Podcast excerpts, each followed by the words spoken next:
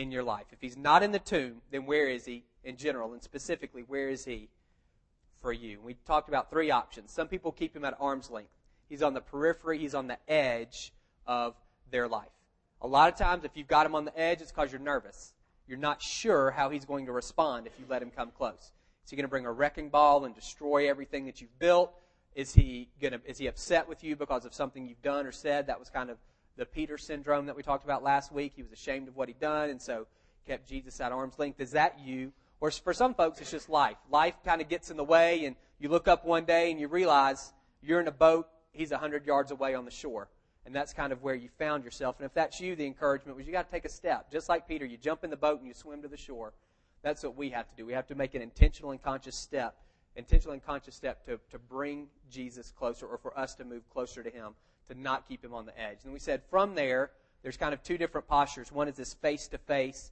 We talked about that in terms of kind of a personal, devotional relationship with the Lord and how important that was. That's the symbol in John 21, this, this uh, the picture of, of Jesus inviting Peter to come eat with him, symbol of fellowship and acceptance and all of those things, an invitation to relationship. And we need that.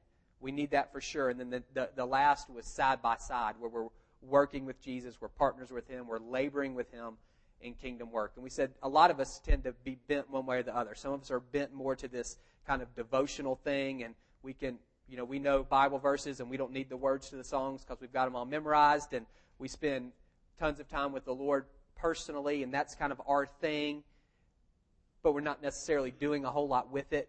Nobody around us is really being influenced. And then there are others of us who jump straight over kind of this face to face thing, and we're task oriented people, and we just say there's work to be done, so let's go do it. And that other stuff is for girls and for sissies. I'm just, I'm here to work.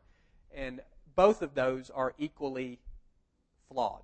And what we want to maintain is the tension, the dynamic between both.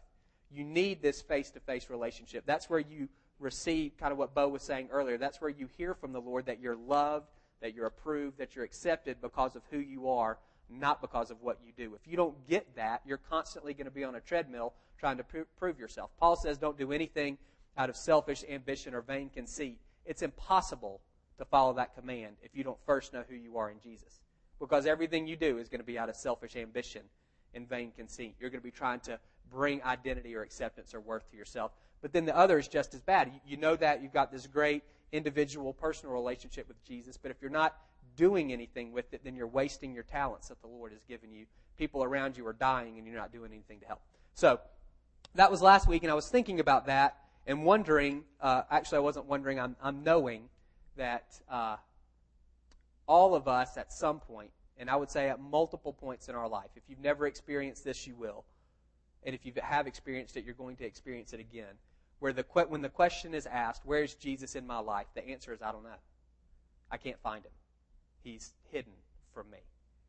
I'm talking specifically to people who have a relationship with the Lord. If you don't have a relationship with the Lord, you've never had that, well, that's a different set of problems, a different set of issues. The reason he's hidden is because you've never introduced yourself. But for those of you who have, you've had a relationship with God, you've known him, maybe you've had wonderful experiences with him. But when the question comes, where is Jesus in my life? Your honest answer is, I have no idea. I can't see him right now.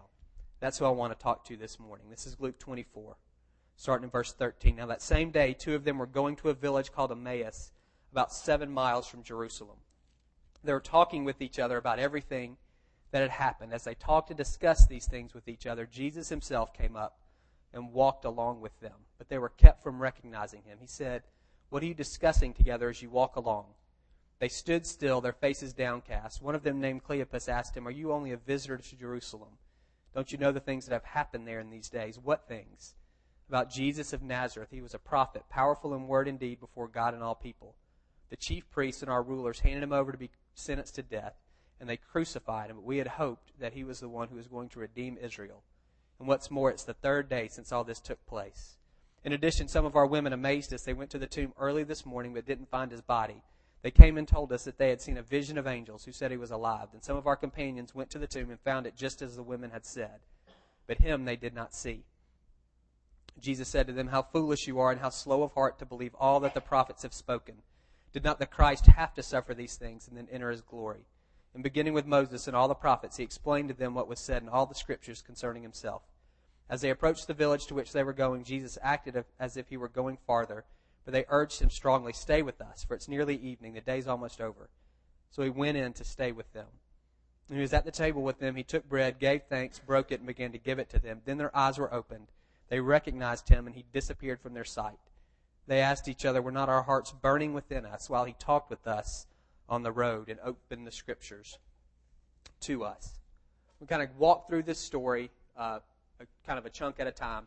Let me see if I can make a few connection points for where we are. First, I, I mentioned this earlier, just to set it up, verses 13 through 15.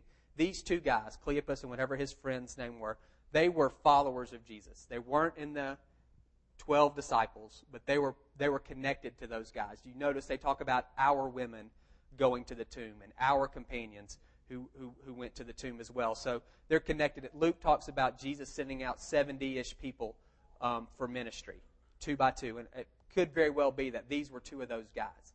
These were folks that they knew who Jesus was, they had a relationship with him. They were not part of the inner circle, but they were part of that group of disciples that had followed him for some period of time. These are insiders, and they're confused, they're frustrated, they're upset. The Bible says they're downcast. They're arguing with each other. That word, those words don't necessarily come through through what we're reading. They're debating and arguing about what happened. So what's going on is they have all these expectations for the Messiah. This is what he's going to do. They put their hope and their faith in Jesus. Then he's crucified on Good Friday. And this is this is Easter Sunday, and they're saying, What what happened? The Messiah is not supposed to die. And so they're arguing and debating about what is going on, most likely about this empty tomb and what the women saw and what Peter and John saw when they ran to the empty tomb. And they're arguing and debating this, and they're very they're upset. They're kind of their world has been shattered. Difficult for us maybe to see that this would be a world shattering event, but for them it was. They'd put all their hope, all their faith, for them, their family, and their country was in the Messiah, and they thought they had met him. They thought they'd followed him around for a year or two years or three years, however long they'd been with him. And now all of that has been blown to pieces by the crucifixion. So you have that going on. Then you have Jesus coming to meet with them, but they don't recognize him. The Bible says they were kept from recognizing him, which is an interesting verse. They were kept from recognizing him. So to me, the question is well, who is keeping them from recognizing? What's going on there? They're confused. They're upset. Jesus is the answer, but they're kept from recognizing him. So that, is it the devil? 2 Corinthians 4 4 says, The God of this age, that's the devil, blinds the minds of unbelievers. So he keeps unbelievers from really seeing the, the truth of the gospel and who Jesus is. Is that what's going on here? We just said that they're believers. I don't think so. I don't think so at all. These guys are Christians. I don't think they've been blinded by the devil. So maybe it's it's them. It's their own human sinfulness that's keeping them from recognizing Jesus. That happens sometimes. We live lives of sin and it creates a barrier between us and the Lord, even if we've known Him at some point when we kind of begin to rebel against Him in a consistent way. There's this distance that's created. Maybe that's what's going on and they can't see Him. Jesus says, You guys are foolish. He's not calling them morons. He's saying you don't understand. And you're slow to believe. You lack understanding and you lack faith. And maybe those two things put together have caused them to have these blinders on so that they can't see who Jesus is. Very well could be the case. I don't think so, but it could be the case. What I think is going on, I think God is the one who's keeping them from seeing Jesus. You could translate that verse more literally. Their eyes were held in order that they would not know him. Their eyes were held. Throughout, particularly in the New Testament, you see this kind of grammatical construction. This is a little technical, but just stay with me. Called the divine passive, where God is un, he's understood to be the agent, the actor, even though he's not named. He's the one doing the acting, even though his name is not given. It's called the divine passive. You see it throughout Scripture. Just three quick examples. These Beatitudes. Blessed are those who mourn, for they will be comforted. Comforted by who? Comforted by God. We just, we're not told that. Blessed are those who hunger and thirst for righteousness, for they will be filled. By who? By God. Blessed are the merciful, for they will be shown mercy. Who's going to show them mercy? God's going to show them mercy. Just three quick examples, all from one passage, Jesus talking where God is implied to be the one doing the acting. And you can see this again, particularly in the New Testament, throughout the New Testament. A lot of times God's name is just not given as the one doing the action. I think that's what's happening here. Their eyes were they were kept from seeing him by the Lord. The Father was keeping them from seeing the Son. I think if you look at verse 31, this maybe is confirmed. This is after they recognized Jesus, says, Then their eyes were opened and they recognized him their eyes were closed by God at the beginning, and then their eyes were opened by Him at the end. Verse 19 through 21, you see kind of the, the reason for their problem, the reason they're in the situation that they're in. They had followed Jesus and they had hopes for Him. We've said this multiple times. Unmet expectations wreck relationships. They're the source of disappointment, whether that's human to human or human to divine. Unmet expectations cause disappointment, which wrecks relationship. And that's what's going on here. He was a prophet. He was powerful in word and deed. And then what does it said? We had hoped that he was the one who was going to redeem Israel. We had hopes for him that he didn't meet. We had expectations for him that he didn't live up to. And so now we're wrecked. Everything that we had believed, we had put our life into his hands for however many months or years. We'd followed after him, put everything else on hold. All that was destroyed on Good Friday. Verse 22 through 24, you see this in addition. Some of our women showed up. There's this piece of information that doesn't fit for them. Dead people stay dead, but they've got a tomb that's empty. And so there's this piece of data that they don't know what to do with. That's what I think they were arguing about. Did somebody steal the body? Did the, did the religious leaders steal the body? Did some of the disciples steal the body? Maybe they were remembering that Jesus said he'd be raised from the dead on the third day. And so they said, you know, we got to make him look good. So let's go steal, steal the body. What, what's going on? How come our women and then some of our men have found an empty tomb, but it says they haven't seen Jesus yet? The women have seen an angel. The guys just saw an empty tomb. What's going on here? I think that's what they're arguing and debating. It's this piece of information that doesn't quite fit with the reality that they've constructed in their mind. They say for a Messiah, he's going to come in and he's going to be a military political leader and he's going to win a battle for us. Well, Jesus died on a cross. That doesn't fit. So th- that whole thing is blown up. And then you get this piece of data that comes in the tomb is empty. Well, where does that come from? How does that fit into what we're talking about? And it creates this, we're going to call it our shorthand, it's going to be this state of funkiness. That's what we're going to call it. They're upset, they're confused, they're disoriented. The technical term, if you want the technical term, I had a missions pastor I wasn't sure this was a word until somebody came and told me after the first service that it is, in fact, a word. It's called the state of liminality. How about that? So, if you've ever been on a short term mission trip, you've experienced it. When you go to a new culture, everything that you're, that's familiar to you is taken away. The food is different, the language is different, nobody knows your name, they don't know who you are, they don't care, the money is different, the customs are different, every, all of the familiar handholds have been removed. And so you're in this state where everything is ambiguous. You don't know who you are. You don't know where you fit. You don't know what side of the street to walk down. You don't know if you're supposed to wave or not wave. You don't know what's a profane gesture and what's a night. All of that stuff that happens when you go to another culture. Everything's on the table. Nothing is solid. That's called a state of liminality. And in those moments, that's when God can work most strongly in our lives. Because we're not holding up, we're not competent in those times. We're not strong. We're not able. We're not secure. We're a mess. Again, if you've ever been in a different culture, or maybe if you moved, uh, you changed high schools from ninth to 10th grade or something like that, you experience that. Something like that happens where you're in a new situation. Everything from your past, it doesn't matter anymore because you're in this new situation. That creates this, we're going to call it a state of funkiness, where nothing is solid. There's a lot of mush around the edges. And God wants to work in that mush. And that's what's going on on the road to Emmaus. These guys are upset. Emotionally, they're wrecked. Their expectations have been totally blown apart. They're just, the picture to me is they're just wandering home. They had followed Jesus to Jerusalem expecting something. They got something completely different, and so they're just going home because they don't know what else to do. And maybe you can relate to them on some level. Maybe that's you today. You're on this road to Emmaus. You had hopes, you had dreams, you had expectations, you were believing, you were faithful, you were all of these things. Now the whole thing's blown up. So you, you don't know what to do except go home. That's where these guys are. Then notice in verses 25 through 27, that's the pivot point when Jesus responds. He takes this piece of information that they don't know what to do with. There's an empty tomb. He grabs onto it.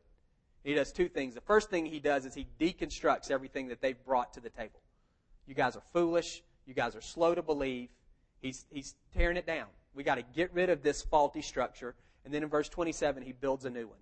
starting with Moses. Let me tell you everything that the Bible has to say about the Messiah. He does the same thing. Again, when you're in that funky state, he's doing something, and part of it he has to tear down before he can build up. He's got to get the creaky stuff, the faulty stuff, the shaky stuff, the incorrect stuff, the inadequate stuff, the impart. He's got to get all of that stuff. He's got to tear it all down. Painful. So he can then build up something sturdy and strong and true. Verses 28 and 29, you see their response. They're approaching the village where so they're going. Jesus pretends to keep going further, and they urge him, strongly urge him to stay.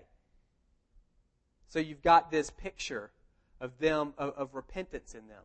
They've let go of this faulty understanding they have. They've grabbed, they don't even know who this guy is. He's a stranger who's walked up to them, and they're letting go of years of their understanding, years of training, years of their interpretation of the Old Testament. They've let all that go in the matter of hours because, according to the Bible, what Jesus is saying is resonating in their hearts. Don't haven't our hearts been burning within us when he told us? They've recognized this truth even though it doesn't line up with their understanding.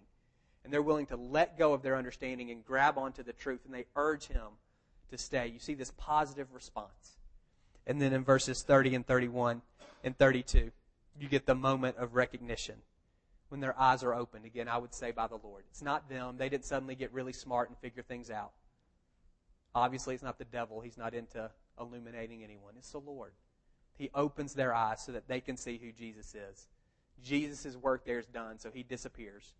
And those guys go home happy. Points of application. A couple of things. First, I would say, don't confuse proximity with relationship. Don't think that because you're familiar with the things of God, that you actually have a relationship with the Lord. You see that here in this story. You have guys who are close to Jesus, but they, they've missed it completely. They don't have any idea who he is. They don't have any idea what he came to do. They've missed it. Even though they've been close to him and are currently, they're walking side by side with him. This, for some of you, maybe you've grown up, we talk growing up in the church, or you've grown up around the church. Maybe you've grown up, your parents were Christians, and so you kind of, you know what's going on.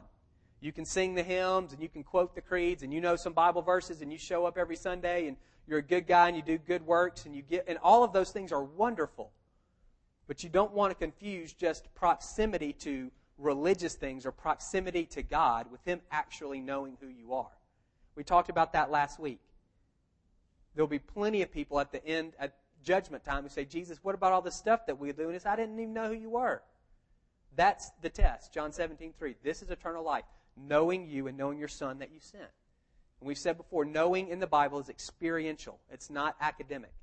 I know about Abraham Lincoln because I read a biography. I know my wife because I live with her. Two completely different ways of knowing.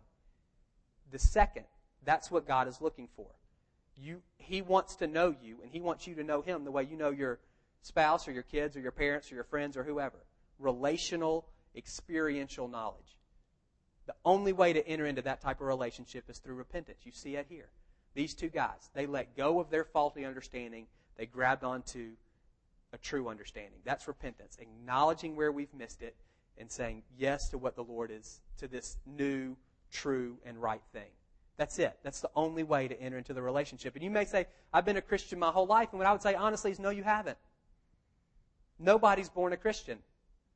We're all born separated, and there has to be a point. And you could have done it when you were five. I'm not saying that you have to hit 12 or 21, or it, you could have made the decision when you were five. You could have repented of your sin, as much sin as a five year old can have, and you said, you know what? I'm blowing it. And I need to put, give my life to Jesus. Perfect. Love it. Absolutely can happen. But if you can never look back at your life and say, this was a point, you don't have to give me the time stamp, but there needs to be some sense in your memory of, you know what, I repented at this point. And it should have been more than once, probably. Particularly if you were five when you did it the first time. As you, maybe as you grew and you became more aware of your own sinfulness, maybe you kind of re upped with the Lord along the way. Follow me. That's a continual action. So I don't want you any I'm not trying to I don't want you to question if you're a Christian. I'm not asking you to question your salvation. I'm just saying don't confuse proximity to the things of God with a relationship with Him. And you see the way it's maintained it's through pursuit. These guys strongly urged Jesus to stay with them. That's not in you. You didn't you got your card punched when you were 12 and now you're living however you want to. Don't think he's going to know you. You don't want to roll the dice on that. We can go debate once saved, always saved some other time. My question for you is do you know him? And does he know you?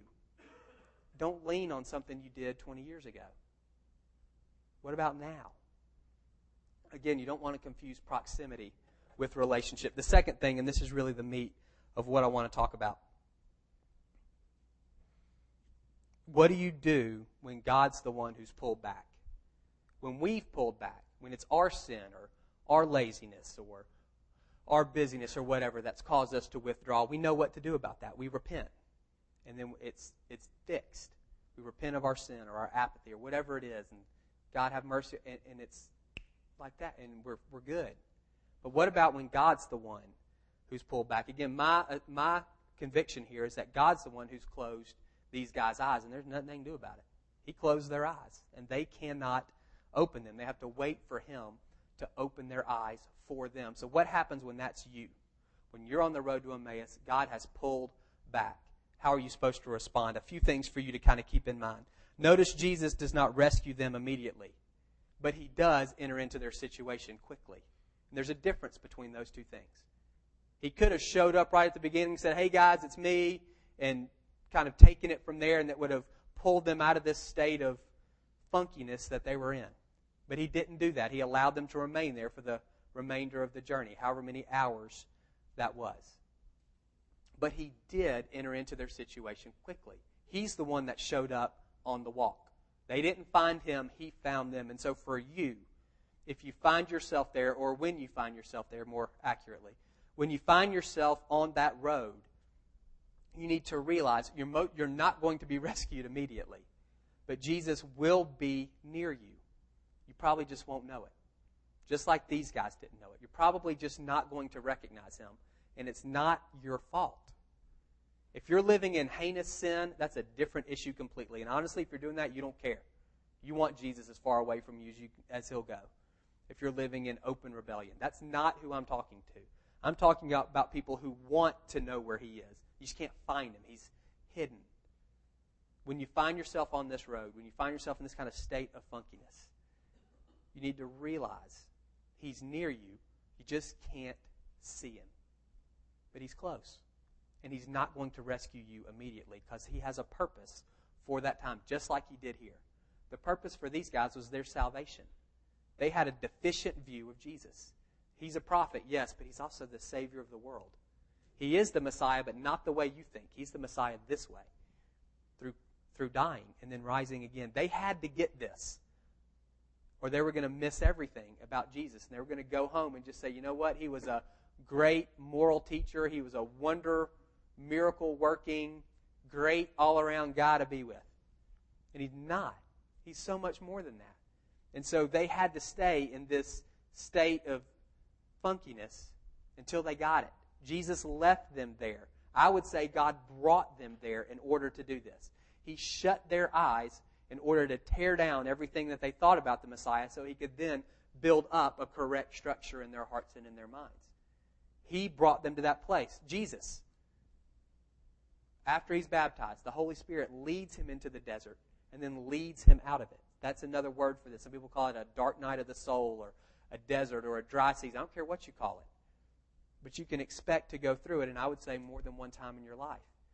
And when you're in it, you need to recognize God's the one who's brought you in, and He's brought you in with a purpose, and He's the one that's going to bring you out. There's nothing you can do about it. You can go suck your thumb in the corner if you want, but it's not going to get you out any faster. There's purpose that has to happen, and I would say it's two things. Two major reasons God leads us into this, and this is for everybody. There are no super Christians who get out of this. Everybody goes through it. Two major reasons that I think God takes us into these funky times. He leads us down this road to Emmaus. One is to strengthen our faith. We mentioned this last week one of the types of soil in the parable of the soil sower is, is shallow. They, people who respond quickly to the gospel. Yes, I get it. I'm in. And then heat comes, persecution comes, trouble comes, and we're out. The plant withers and dies. You don't want that to be you. Read through the New Testament. One of the themes that you'll see woven throughout stand firm to the end. Jesus says that. He who stands firm to the end will be saved. Count the number of times you see the word perseverance or endure couple of dozen times, you'll see that concept running throughout the New Testament. It's not enough to start, you got to finish. And the only way you're going to finish is to v- develop deep roots. And the way God causes us to develop deep roots is He steps back. Your kids never learn to walk if you carry them everywhere. At some point, you got to put them, and that's what He does for us. He steps back and says, Are you going to keep coming? I know you don't feel like it. Are you going to keep moving in this direction even though there's no reward for you? Will you pray even though it seems pointless? Will you worship even though you don't get any of it? You're not feeling anything. Will you obey even though there's no reward, there's no blessing to it? Will you continue to move in this direction because it's the right direction to move in, even though there's no tangible benefit coming to you right now? Yes or no? That's what he's doing. Will you get deep rooted? Will your roots go deep enough that when tough times come, you're not going to wither and die? Read Revelation. It gets bad. We don't want to be the kind that bail when it gets bad. It's better to have never started than to bail when it gets bad. And the only way for us to stand firm through the end is to develop deep roots. And so he steps away from us purposefully to see if we'll keep coming. C.S. Lewis says this The cause of the devil is never more in danger than when a person no longer desiring but intending to do God's will looks round upon a universe from which every trace of God seems to have vanished, asks why he's been forsaken, and still obeys. That's what God is doing during these funky times. Will you still obey, even though you think, as far as you know, God has left the building? He's, he's nowhere to be found. You've done your part. You're not connecting at all. Will you stick? Second thing he's doing. Sometimes it's to strengthen our faith. And sometimes it's to reestablish our identity or to reground our identity. I remember I was uh, I went to the University of Georgia, and I remember my freshman year. I was walking from my apartment to class, and I had to walk past the baseball field. And there were guys trying out. I read in the red and black. That's the campus paper. There were tryouts, baseball tryouts, and there were these guys trying out for the baseball team. And just the thought flashed through my mind. Six months ago, this was in the fall. Six months ago, every one of those guys was an all-star. Every one of them. Probably the MVP of their high school team, all city, all county, probably never had to sweat anything in their life about baseball. They were the best growing up. Six months ago, that's who they were. Now they're fighting for the last seat on the bench. They're not going to be stars. They're sitting on the end of the bench at, at the University of Georgia. And kind of what I started thinking was on the bus, how many of these people were homecoming queens that nobody knows about? How many valedictorians are in this class? How many who's who and senior superlatives and Mr. MHS. How many of those guys are walking around this campus right now? Tons of thousands of them are walking around this campus right now. And nobody knows and nobody cares. We've started over. That was high school. This is college. It's that state of liminality again. Some of you have experienced that when you went. Maybe you went to a school and it was a new school and you didn't know a lot of people and you, you you pushed reset. For some of you, it was moving away from school, back here somewhere. You got nothing. There's no solid ground under you. Nobody knows who you are. Nobody knows what you're good at. Nobody knows how successful you have been. All they know is you can't find a job now, or things are falling apart. That's how it is for some of you. Very difficult to be in those situations. And our tendency is to want to run back and grab on to that thing that's solid. Maybe some of you that went to college, you did that. You went home every weekend. Let me relive the glory years. You didn't peak at 18. I hope. There's more for you. Absolutely. And the same thing is true in our life. Well, let me just go home again. Whatever that looks like. It's the, it's the Israelites. Let's just go back to Egypt because it's better to be a slave because at least we know than to walk into this shaky, unknown future with the God who's just kind of showed up on the scene. And that's where some of you are. There's a tension for you. And the question is, what are you going to do? Are you going to try to go back and recapture the past glory? Are you going to try to go back and reestablish your identity as the smart guy or the funny girl or the great mom or the entrepreneur or the president of this or whatever? Or are you going to allow God to pull those pieces out and establish your identity on who you are in Him? Because ultimately, that's the only solid foundation. All of this is sand. All of it's sand. And it's not because he hates you, it's because he loves you that he will lead you into this funky state.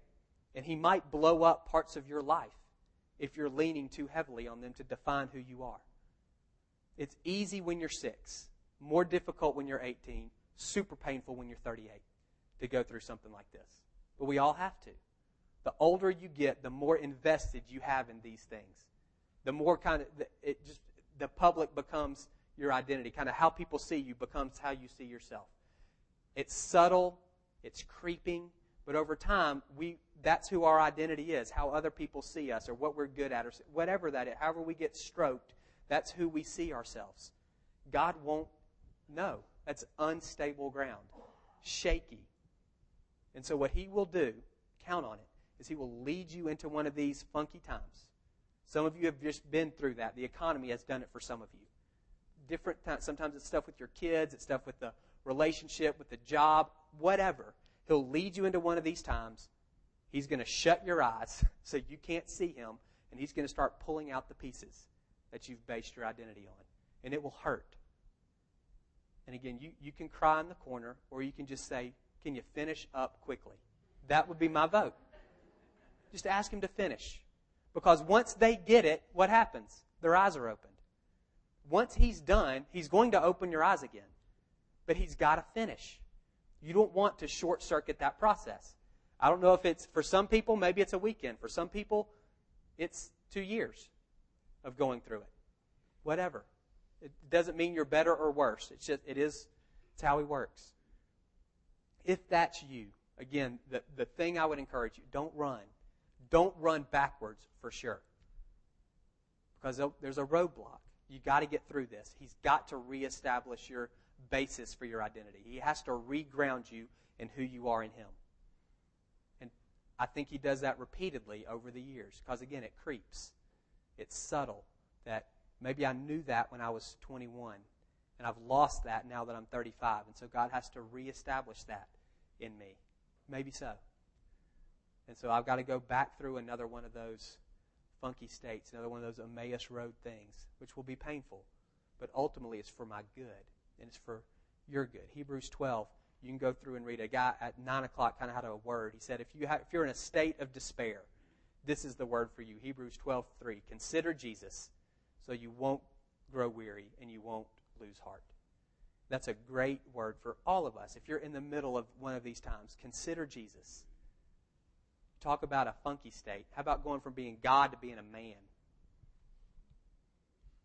And all of the things that are part of that. So you won't lose heart and won't grow weary.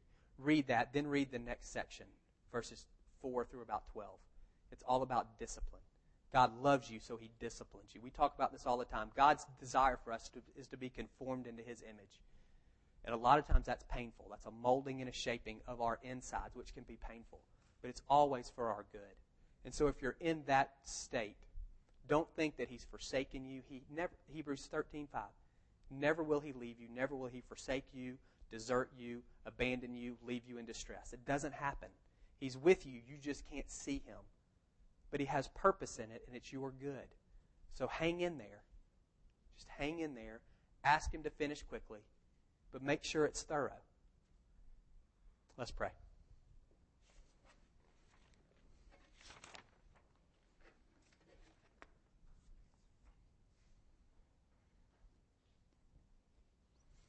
God, my prayer is simple for anyone who's on that road, anyone who finds themselves kind of in that kind of funky state of being where they're confused and they're frustrated and they're upset and they're angry and they're mad and they want to give up. Just all of that stuff all wrapped up into one. My prayer is simply that they would make a choice to trust you even when they don't understand you. And that would be that. God, if you've got people on the operating table, I pray they'd lay there until you're done. God, absolutely, we pray you'd finish quick. That it doesn't have to drag on a second longer than necessary. But God, we want you to finish. And so, Lord, we, we sang it. Lord, have your way. That's our prayer. Have your way. If there's stuff in us that needs to get pulled out, pull it out. If there's stuff that we need added, we pray that you would add it. That our roots would grow deep. That we would not be those who fall away when times get tough. Lord, I pray that you would encourage anyone today who's going through one of these dark nights. Anyone in this room, God, my prayer, just a, a touch from you to encourage them, to let them know you're with them, you see them, they're not alone. And God, I pray for the faith, for the courage, for the discipline, the perseverance to keep walking, even when we can't see the way. In Jesus' name. Uh, Brandon is going to close with a song. Y'all can just kind of hang where you are. Just kind of sing this over us. My encouragement to you is just spend some time with the Lord. You can pray, ask the Lord kind of what He's doing in your life. If you want prayer, you can come and kneel right over here, and we'll have some guys come around you and pray for you. But just take some time uh, alone with the Lord, and Brandon will cut us loose when we're done.